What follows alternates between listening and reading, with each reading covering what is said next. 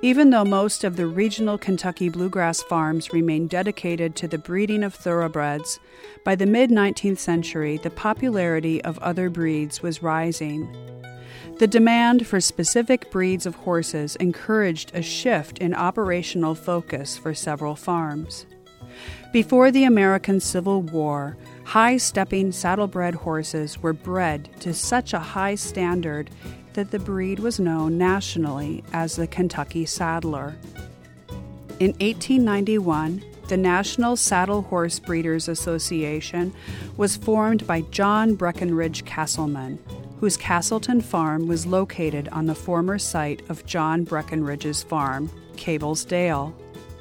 The U.S. Attorney General in Thomas Jefferson's cabinet, had been among the first in a long, continuous line of wealthy investors and developers who saw Kentucky as a land of opportunity.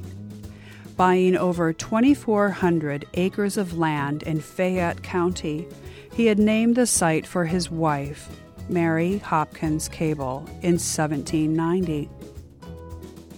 Nearly a century later, Wall Street financier James R. Keene purchased Castleton Farm and made extravagant improvements.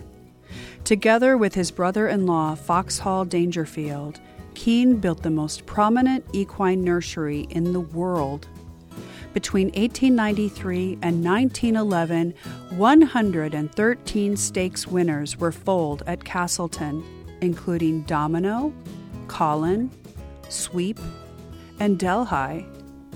Later iterations of the farm as it changed hands included a focus on harness racing, and more famously, both harness racers and champion standardbreds at Dodge Stables, founded in the 1940s by Detroit auto heiress Frances Dodge.